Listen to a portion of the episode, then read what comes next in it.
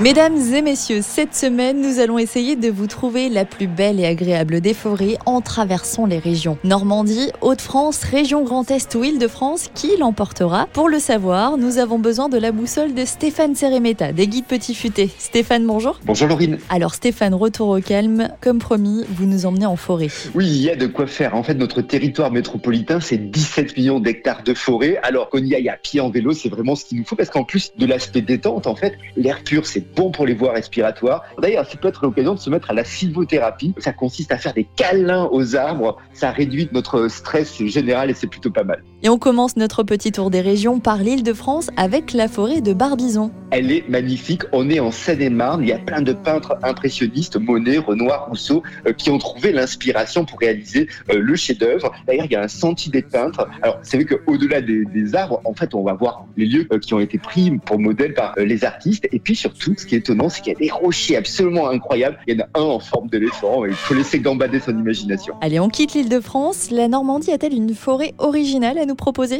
Alors là, je vous propose de partir dans l'heure, plus précisément dans la forêt domaniale de Montfort-sur-Ise. Là, c'est vraiment la plus petite, la plus intimiste euh, des forêts de la région. Pas mal de résineux, des passifs, des épicéas, il y a aussi de chênes et, des hêtres. Mais alors, ce qui est intéressant, et j'ai trouvé ça séduisant, c'est la balade de nuit. Ça, c'est assez incroyable parce qu'en fait, tous nos sens se réveillent. Et puis, la faune est vraiment en pleine activité. On va pouvoir avoir euh, vaqué à ses occupations. Alors, dans les Hauts-de-France, petite pépite, vous nous avez trouvé une forêt en bord de mer. Là, c'est dans le Pas-de-Calais, euh, dans la forêt d'Écho que je vous propose d'aller. On est situé en fait le long euh, des dunes. Alors parfois, on, se retrouve comme ça complètement perdu au milieu de cette euh, forêt. Puis on retrouve la dune, elle est recouverte d'Oya.